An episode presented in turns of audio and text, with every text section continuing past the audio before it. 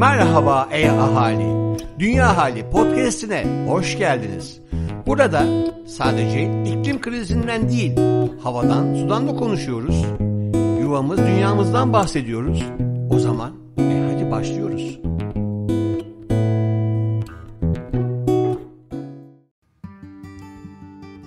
Herkese merhaba. Candan Varnalı ben. Dünya Ahali Dergisi'nin bu haftaki bültenini ben sizler için seslendiriyor olacağım. Bu duyarlı ve önemli bir projeye ufacık bir katkım olabilirse ne mutlu bana.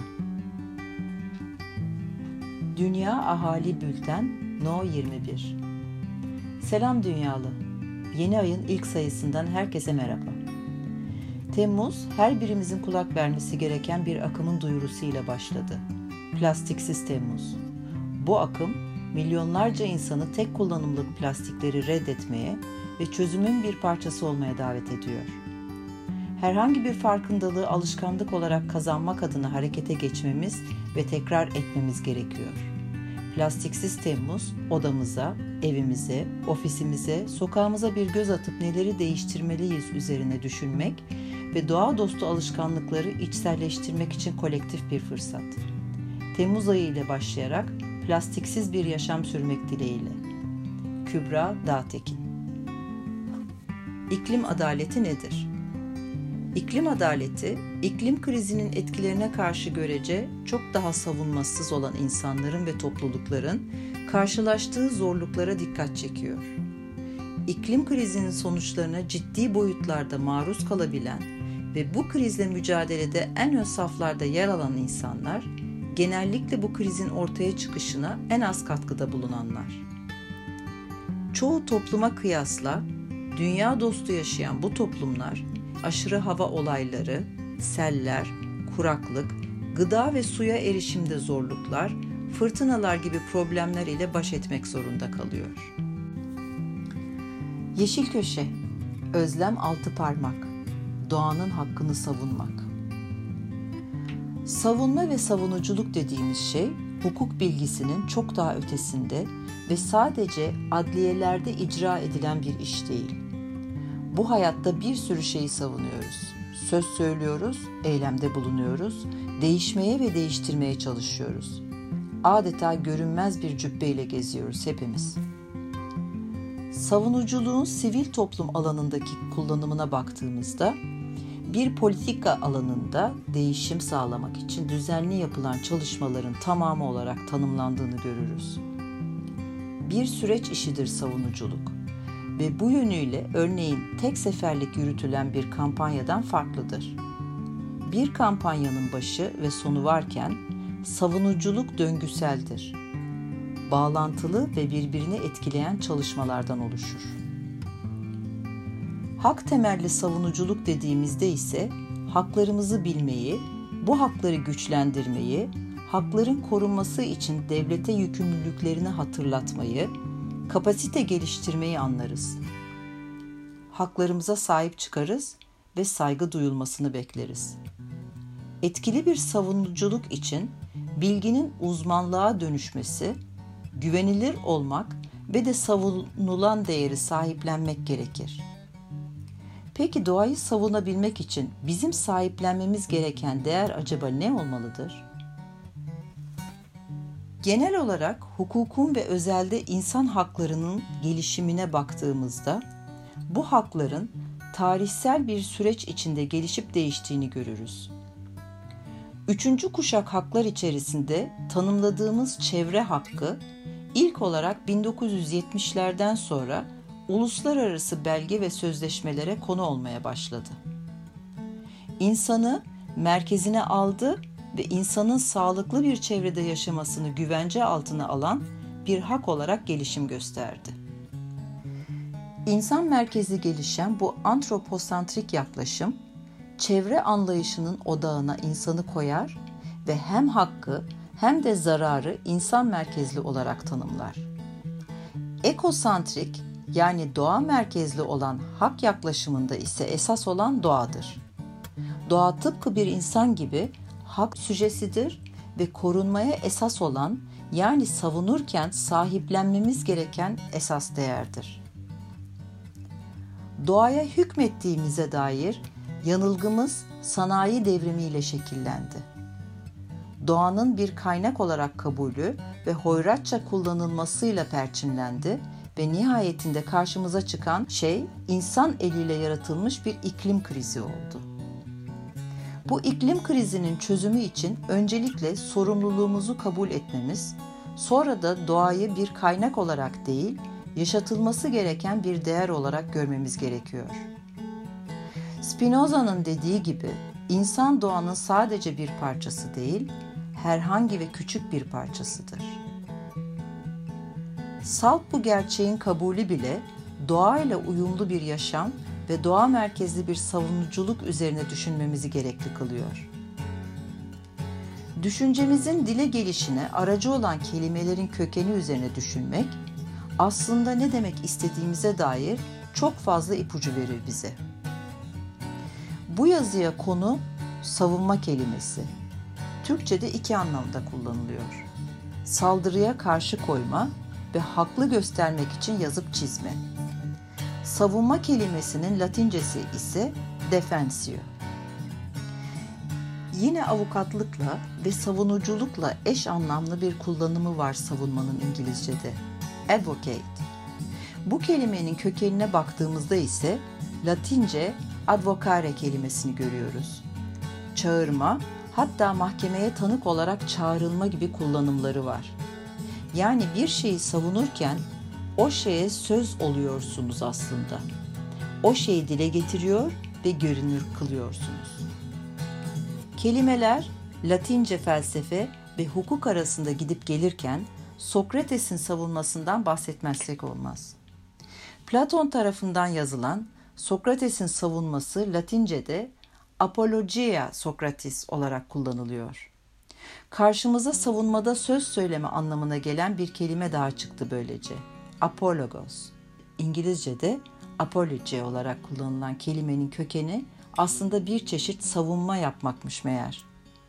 Bu kullanım 16. yüzyılla birlikte Tanrı karşısında söz söylemek anlamında kullanılmaya başlanmış ve özür, pişmanlık anlamlarını da içermiş. Doğayı savunuyorsak, doğayı bir değer olarak kabul ediyorsak, doğayı savunma dediğimiz şey hem saldırıya karşı koyuş, hem onu dile getirip söyleyiş, hem de kocaman ve içten bir özür barındırmalı içinde. Yani bir defensio, biraz advocare, biraz da apologos. Doğanın sesi, sözü, koruyucusu olmaya, doğanın hakkını teslim etmeye ve bunu yaparken de biraz af dilemeye ne dersiniz? İklim Masası Çağla Fadıllıoğlu. Haberler. İklim krizi. Kanada'daki yetkililer Britanya Kolumbiyası'nın Lytton kasabasında 3 gün içerisinde ard arda yeni rekor kıran ve 29 Haziran Salı günü 49,6 dereceye ulaşan aşırı sıcaklık karşısında şok oldular. Etkisi 5 gün yoğun şekilde süren sıcak hava dalgasında en az 486 kişi aynı şekilde yaşamını yitirdi. Kuzeybatı Amerika'da da aşırı sıcaklara bağlı olarak ani ölümler gerçekleşti. Oregon'da tek bir günde 63 kişi sıcak hava dalgası ile bağlantılı olarak yaşamını yitirdi. Kuraklık İklim değişikliği ve yağışların azalması nedeniyle oluşan kuraklık, Van Gölü Havzası ve çevresinde hem su kaynaklarını hem tarım ve hayvancılığı olumsuz etkiliyor. Konuyla ilgili Van 100. Yıl Üniversitesi Dekanı Profesör Doktor Murat Tunçtürk, tarım üzerindeki tehdide dikkat çekerek bu yıl ekilen alanların %80'inden ürün alınamayacağını, bu durumun ekonomiye olumsuz yansıyacağını, hayvancılık ve tarımda maliyetin artacağını ve bunun gıda fiyatlarının artmasına neden olacağını belirtti.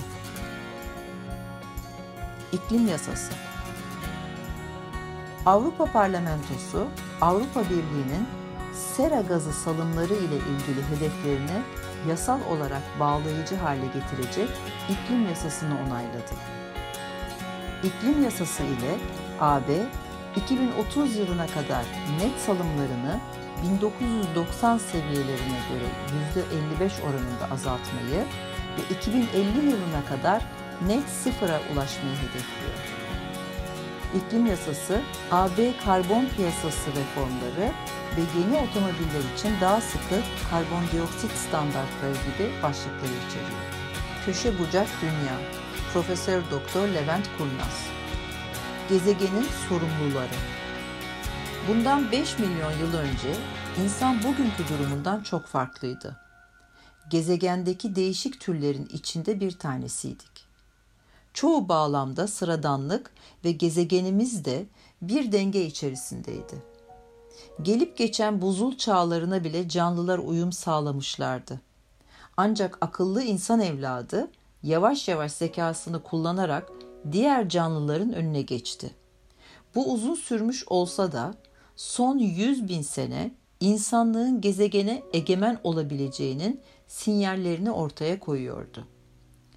Yine de arada olan felaketler insanları gafil avlayabiliyordu.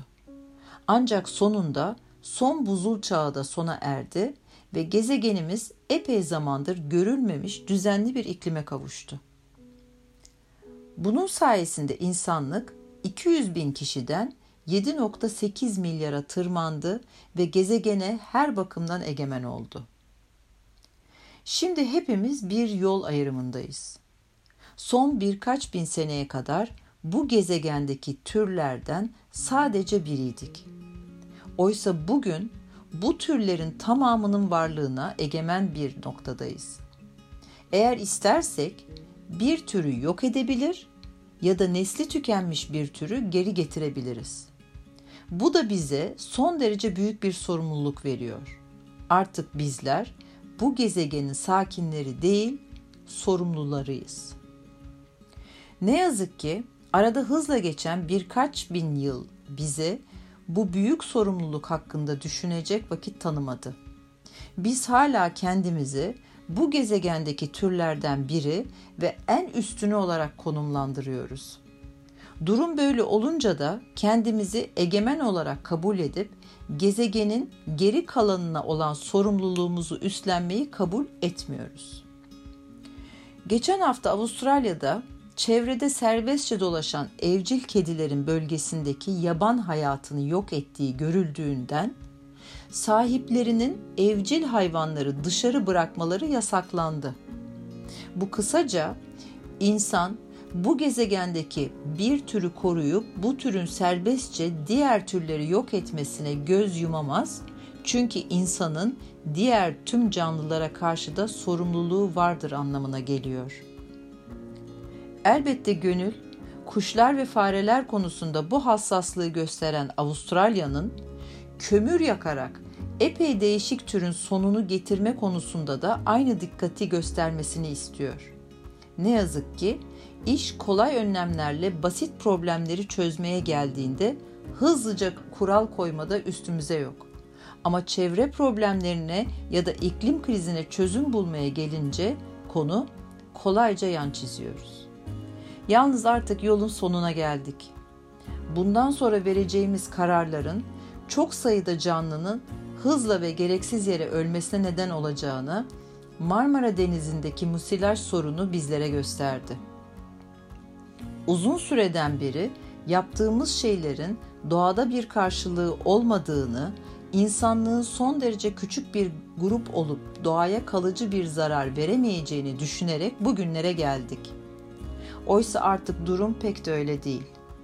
İnsanlık gezegenimizin tamamına hakim durumda ve bu egemenliğini akıllıca kullanmayacak olursa yakın zamanda ortaya çıkacak olan sorunların üstesinden gelebilecek kadar da güçlü değil. Bu hafta Kanada neredeyse 50 dereceyi gördü. Bir kısmımızın kafasında geri kalan yerler yaşanmaz hale gelirse biz de Kanada'ya göçeriz düşüncesi vardı. Umarım artık o düşünce de sonlanmıştır. Bu gezegene karşı olan sorumluluğu yüklenmezsek çok kısa süre içerisinde kaçacak bir yer kalmayacak. Batırdığımızı biz temizlemezsek temizleyecek başka kimse yok. İlham veren girişimler. The Ocean Cleanup. Aslı söz dinler. Bu sıralar herkesin gündeminde Marmara Denizi'ndeki müsilaj sorunu var. Yuvam Dünya Derneği'ne mesaj atarak müsilaj için ne yapabiliriz diye soran kişi sayısı her geçen gün artıyor. İleride müsilaj Ege Denizi'ne, Akdeniz'e inerse işte o zaman ne yapacağız sorusu hepimizi düşündürüyor. İleri biyolojik arıtma uzmanlar tarafından denizlerimizin kurtarılması için kalıcı çözüm olarak öneriliyor. Bakanlık tarafından atık su arıtma tesislerinin deşarj standartlarına kısıtlama genelgesi yayımlandı. Hızlı çözümlerle müdahale edilmeye çalışılıyor. Geçtiğimiz hafta Kanada'dan getirilen denizin oksijen seviyesini arttıracak cihazlar Marmara'ya bırakıldı. Gündemde denizlerin temizlenmesine kendine adayan girişimler var. Biz de bu hafta ilgimizi çeken bu girişimlerden birini bültenimize taşıyoruz. The Ocean Cleanup. Hollanda merkezli kar amacı gütmeyen The Ocean Cleanup, 2040 sonuna kadar okyanuslardaki plastik atıkların %90'ının toplamış olmayı hedefliyor. U şeklindeki yüzen paraşüt sistemi okyanus akıntılarından yararlanarak 1 milimetre boyundaki mikroplastikleri bile yakalayabiliyor güneş enerjisiyle çalışan katamaran dizaynlı bariyer sistemi ile nehirlerden okyanuslara atık girişinin durdurulması hedefleniyor. Uydu kamerayla denizdeki plastiklerin konumlarını tespit eden radar sistemi üzerindeki çalışmaların 2022 yılında açıklanması öngörülüyor. Okyanuslardan toplanan plastik atıklar ile üretilen gözlükler satışa sunuluyor ve okyanusları temizleyecek çözümlerin dünya çapında yaygınlaştırılması için fon oluşturuluyor. Dünyaya verdiğimiz zararı sadece durdurmamız yeterli olmayacak. Mutlaka bu zamana kadar verilen zararı da telafi edebilecek sistemleri geliştirmek zorundayız. Marmara Denizi bize bunu gösterdi The Ocean Cleanup gibi girişimleri destekleyerek telafi sürecini hızlandırmalı, denizlerimizi kurtarmalıyız. Yuvam Dünyalılar ne yapıyor? Öneriler Özgül Öztürk Takip ediyoruz. Doğayla ile uyumlu yaşam alanları, mekanın insan üzerindeki etkileri. Türkiye'nin ilk dünyanın 13. ekoloji temalı kulübü olan İstanbul Ekoloji Rotary Kulübü ev sahipliğinde herkese açık bir etkinlik gerçekleşecek. 7 Temmuz Çarşamba günü ekolojik sohbetlerde mimar ve döngüsel tasarımcı Özgül Öztürk konuk olacak. Değişen ve dönüşen çağda evlerimizde, ofislerimizde, tatil seçimlerimizde gezegenimize bıraktığımız izleri düşünmek için yapılacak ekolojik sohbetin hepimiz için ilham verici olacağına inanıyoruz. Dünya Ahali, Yuvam Dünya ve Boğaziçi Üniversitesi İklim Değişikliği ve Politikaları Araştırma Merkezi işbirliğinde BMW İ'nin desteğiyle yayınlanmaktadır. BMW İ, sürdürülebilir mobilite için kapsamlı çözümler sunar.